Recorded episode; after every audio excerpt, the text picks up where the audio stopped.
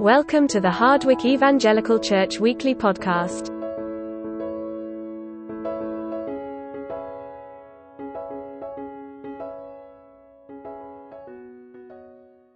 I, I realize that sometimes we can feel anxious because you know we, we know they're going to come up with dumb questions like who did cain marry and we're going to go "Ugh."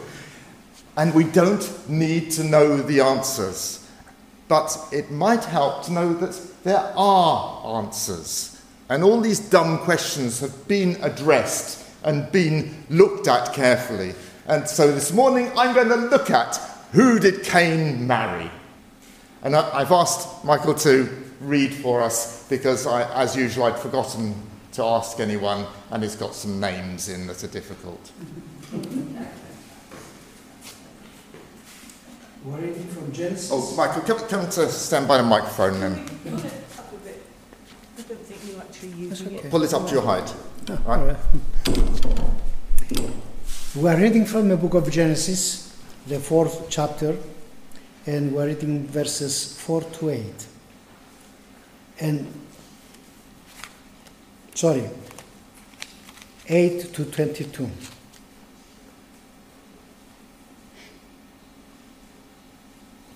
Now Cain said to his brother Abel, Let's go out to the field. While they were in the field, Cain attacked his brother Abel and killed him. Then the Lord said to Cain, Where is your brother Abel? I don't know, he replied. Am I my brother's keeper? The Lord said, What have you done?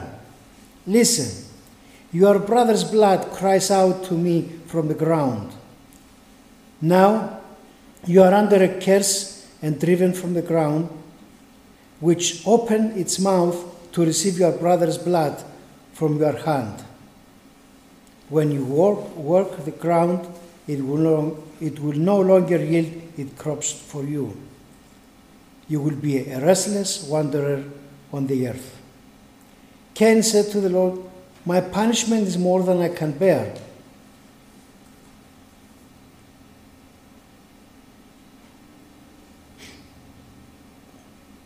Today you are driving me from the land, and I will be hidden from your presence.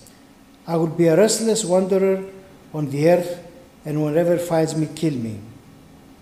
But the Lord said to him, Not so. Anyone who kills Cain will suffer vengeance seven times over. Then the Lord put a mark on Cain so that no one who found him would kill him.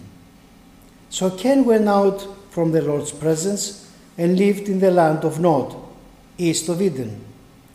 Cain made love to his wife, and she became pregnant and gave birth to Enoch. Cain was then building a city, and he named it after his son Enoch. To Enoch was born to Enoch was born Irad, and Arad was the father of Mehujael, and Mehujael was the father of Methushal, Methushel, and Methushel was the father of Lamech. Lamech married two women, one named Ada and the other Zillah. Ada gave birth to Jabal, and he was the father of Hus who lived in tents and raised livestock. His brother's name was Jubal. He was the father of all who play stringed instruments and pipes. Zillah also had a son, Tubal Cain, who forged all kinds of tools out of bronze and iron. Tubal Cain's sister was Naamah. Thank you so much. See, anyone else would have been completely put out by those names. Yeah. When um, people ask, ah, but where did Cain's wife come from? They look smug. Because they know that you're going to have to say something like, well, you know, he, um, he probably married his sister. And then they'll say, and you want me to follow a book that teaches that? Or you'll say, well, you know, we don't, not everything in the Bible is literal, uh, to which they'll say, And so you're saying you don't know which bits are true? Or you could say, I don't know.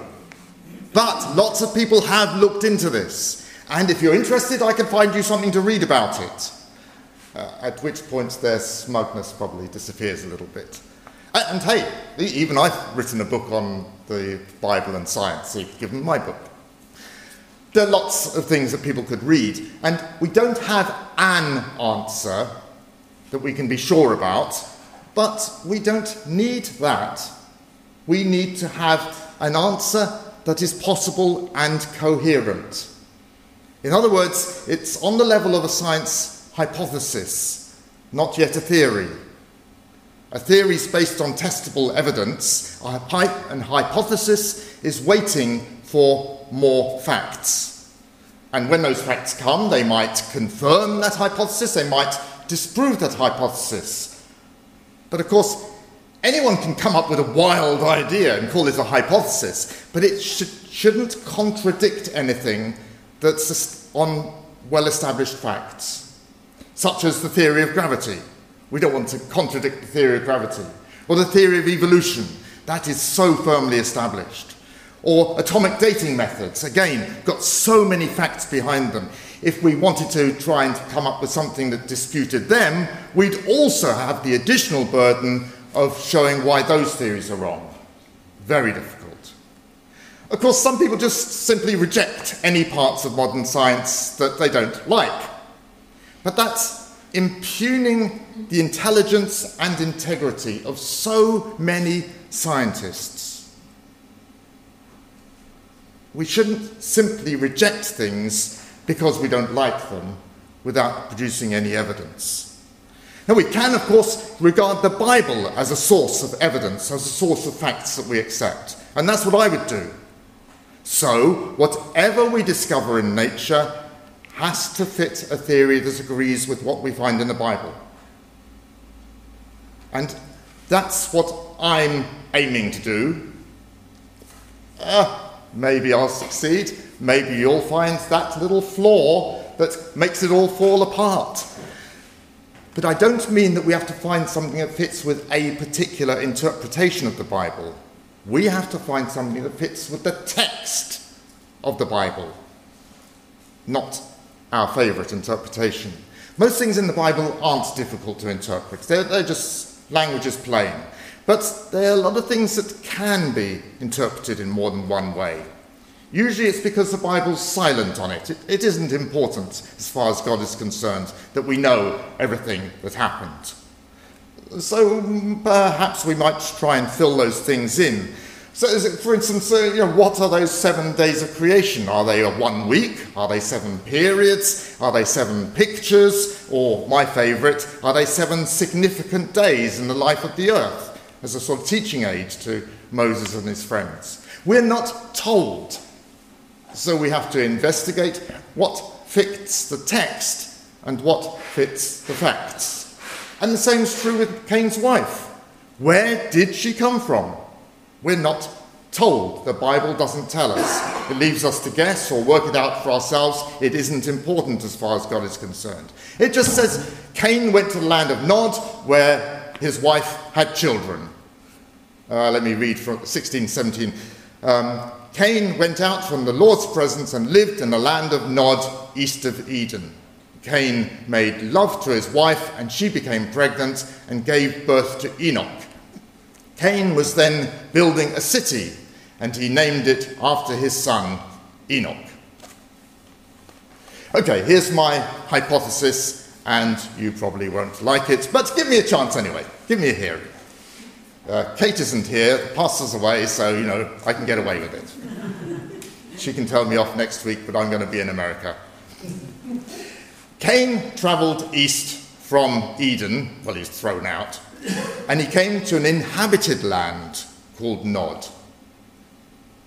He took a wife, had children, decided to build houses with his new friends. He grew to become a leader of, the, of that town that he'd built, and he was able to name it after his son. All those that weren't descended from Cain died out, so soon all the descendants that survived on this planet are descendants of Adam and Cain and their wives.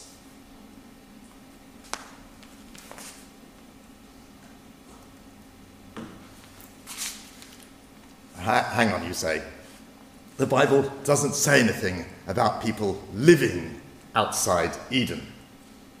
That's absolutely true.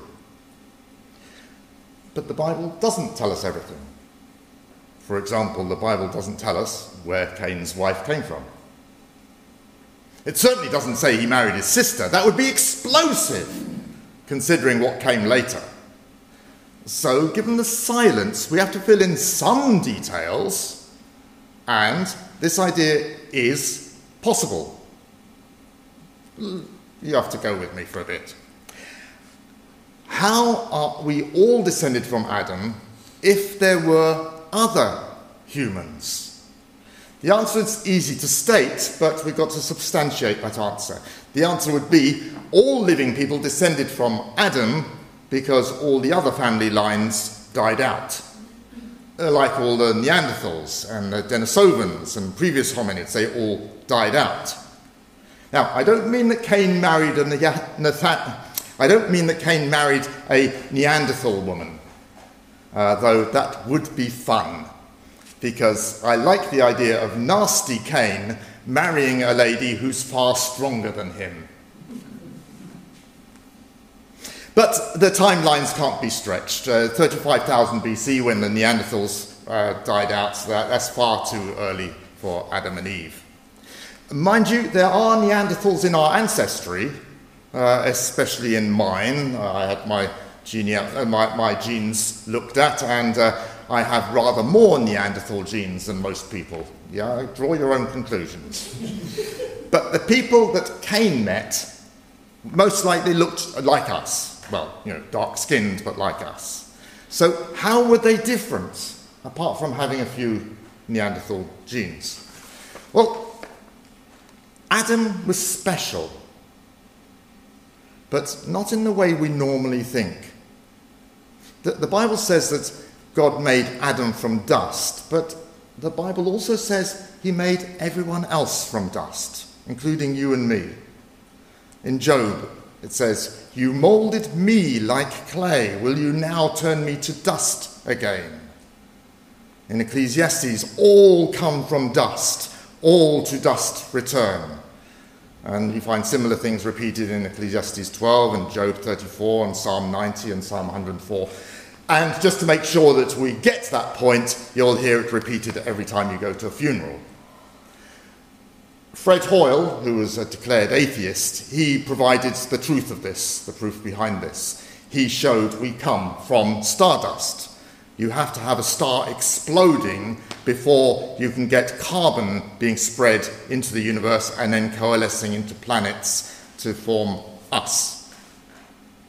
Now, carpenter, a carpenter can claim that he's made this beautiful dresser from scratch, but he didn't grow the tree.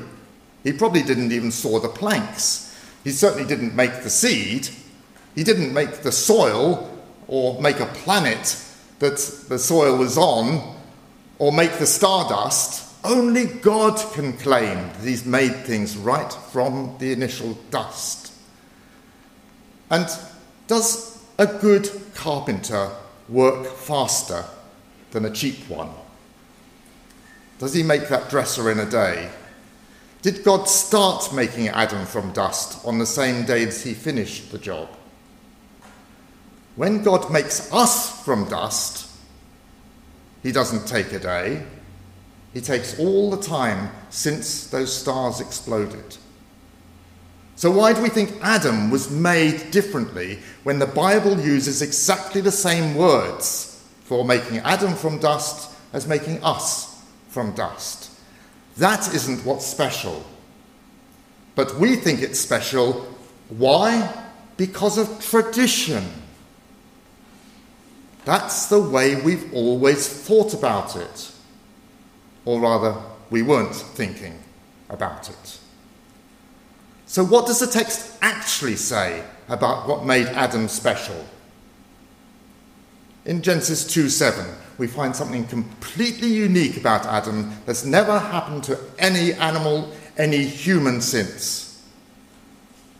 Then the Lord God formed the man from dust from the ground and breathed into his nostrils the breath of life, and the man became a living creature. As we've seen, it isn't unique that God made Adam from dust, but because God made the whole planet, everything in it from stardust. But when he made Adam, he did something completely new and different. God had already made other animals like Adam, well, they looked similar, but Adam was going to be something completely different, something completely new, something that's never been in the planet before. Adam, unlike any animal, would have a spirit. A spirit like God has, a spirit like an angel has. And there wasn't anything in nature that could have conferred that spirit. God breathed that spirit into Adam. He had to directly do it. Adam was the first real person, a spiritual human who can speak with God. All animals have souls. That word is often used of animals in the Bible. But only humans have a spirit. That word is only used of humans in the Bible. The Spirit is different, partly because it helps us to understand ourselves and others. In Job, it says, It is the Spirit in man, the breath of the Almighty, that makes him understand. But the Spirit in us is far more than that. It's the eternal part, it's the one that links us with God. When a baby is formed, it gains a spirit It says in Ecclesiastes, the Spirit comes to the bones in the womb of a woman with child. And when we die, our spirit returns to God. In Ecclesiastes, the dust returns to the earth as it was, the spirit returns to God who gave it. And, as the psalmist and Jesus said, Into your hands I commit my spirit when he died. And at judgment, Proverbs says, the Lord weighs the spirit. Not the body, not the soul. He weighs the spirit. That's us. God didn't breathe into anything else to give them a spirit, only into Adam. It's not described like that of anyone else. And everyone descending from Adam already had a spirit. It seems like they inherited it. And this is what makes us want to seek God. It enables us to speak to God. And we can understand God's will if we are quiet enough in His presence and if He speaks to us. And perhaps this is what makes us empathetic to other people, because it's the spirit that separates us from animals. Animals have a soul, they have emotion, they have personality. That dog certainly has personality. But they aren't spiritual. Now, sorry about the digression into what the Bible says about our spirit, but by knowing that, we can see why the humans outside Eden were completely different from Adam and Eve and his, their family.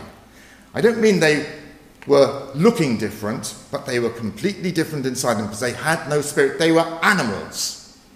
I don't mean they were animals and therefore nasty. I mean they were merely animals. They weren't real people. They could have intelligence, they could have emotion, perhaps they could even be helpful to you. But they had no spirit, so they wouldn't know or seek anything about God. Now, whenever new tribes have been discovered, they're always religious. They might worship a stone or they might worship multiple gods, but they are seeking God. We've never found a tribe that doesn't believe in God or spirits. We've, if we found a tribe of humans that didn't have a spirit, what would they be like? Well, they wouldn't be atheists because they wouldn't reject God, they wouldn't even think about Him. They wouldn't have thought about God any more than they would have thought about Superman if you tell them about God, they might be interested intellectually, but they wouldn't seek Him because they aren't spiritual beings. They'd be entirely uninterested, except just to know what you're talking about.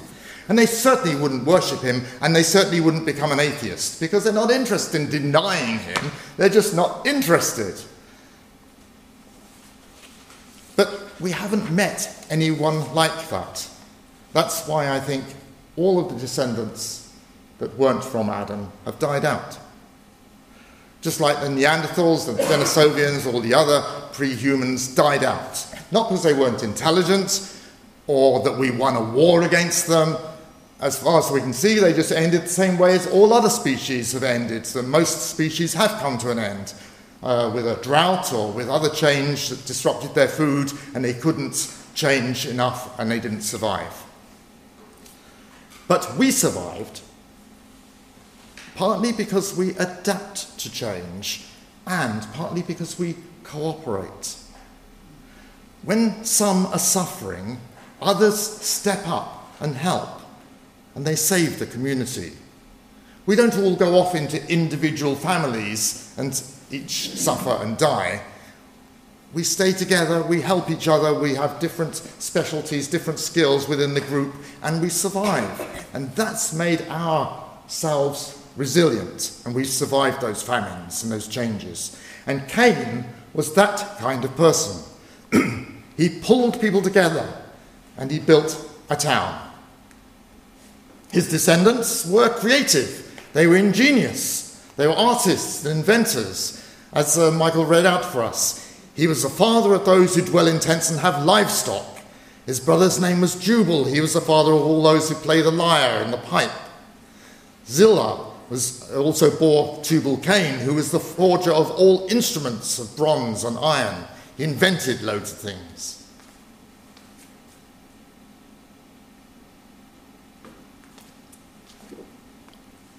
Cain inherited that human spirit from Adam and passed it on to his children. And it's no wonder that he quickly ended up as town mayor, or whatever they called him, in the land of Nod.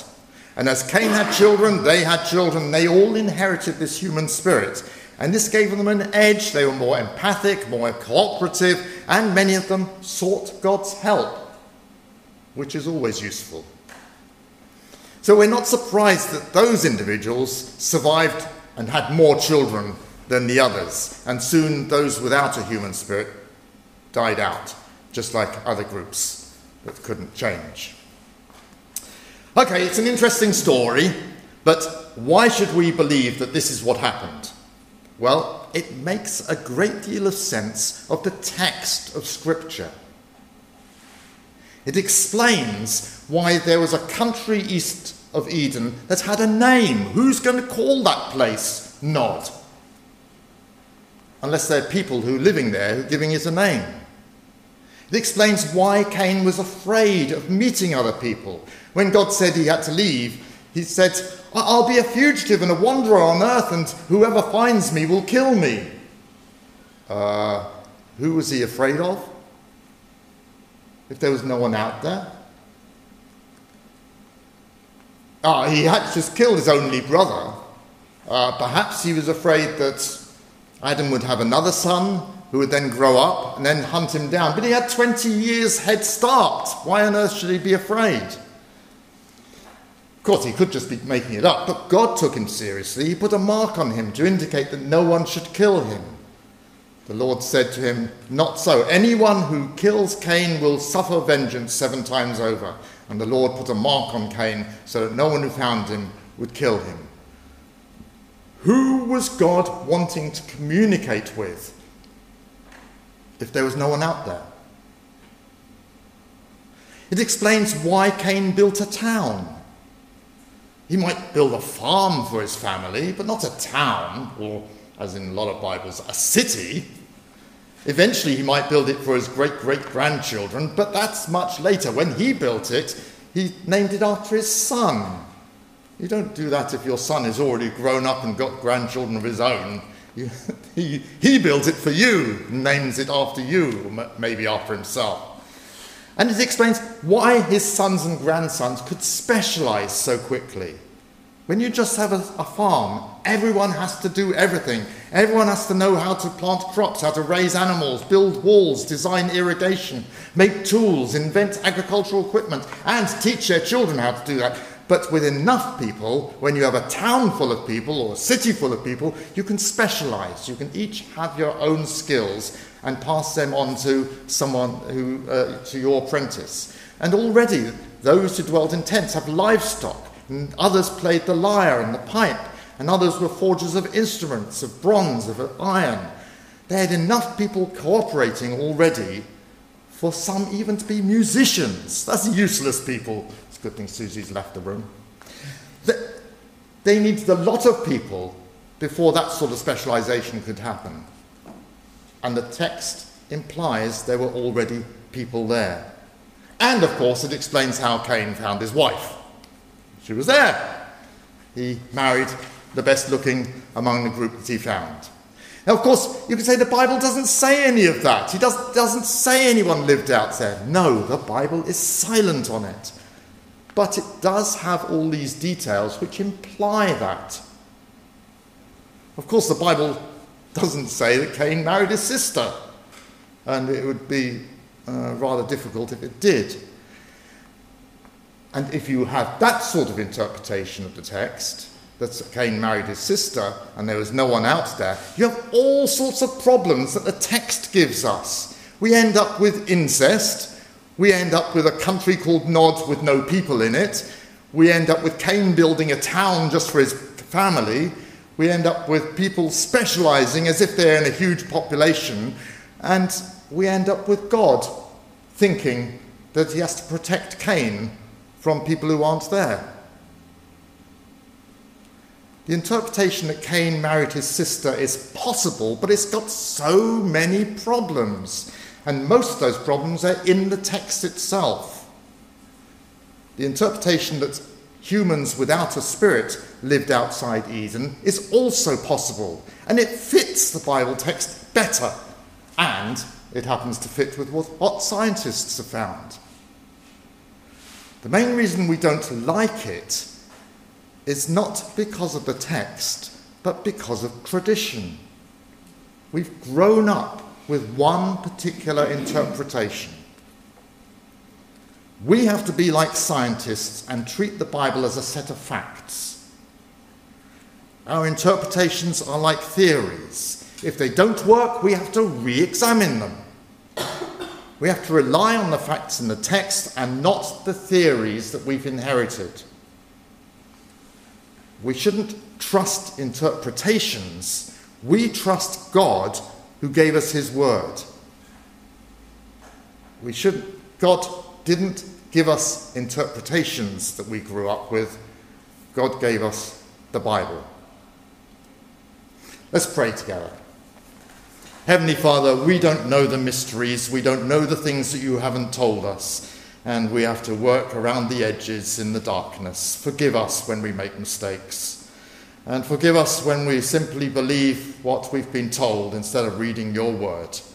Help us, by your Spirit, to understand what your word says. In Jesus' name, Amen.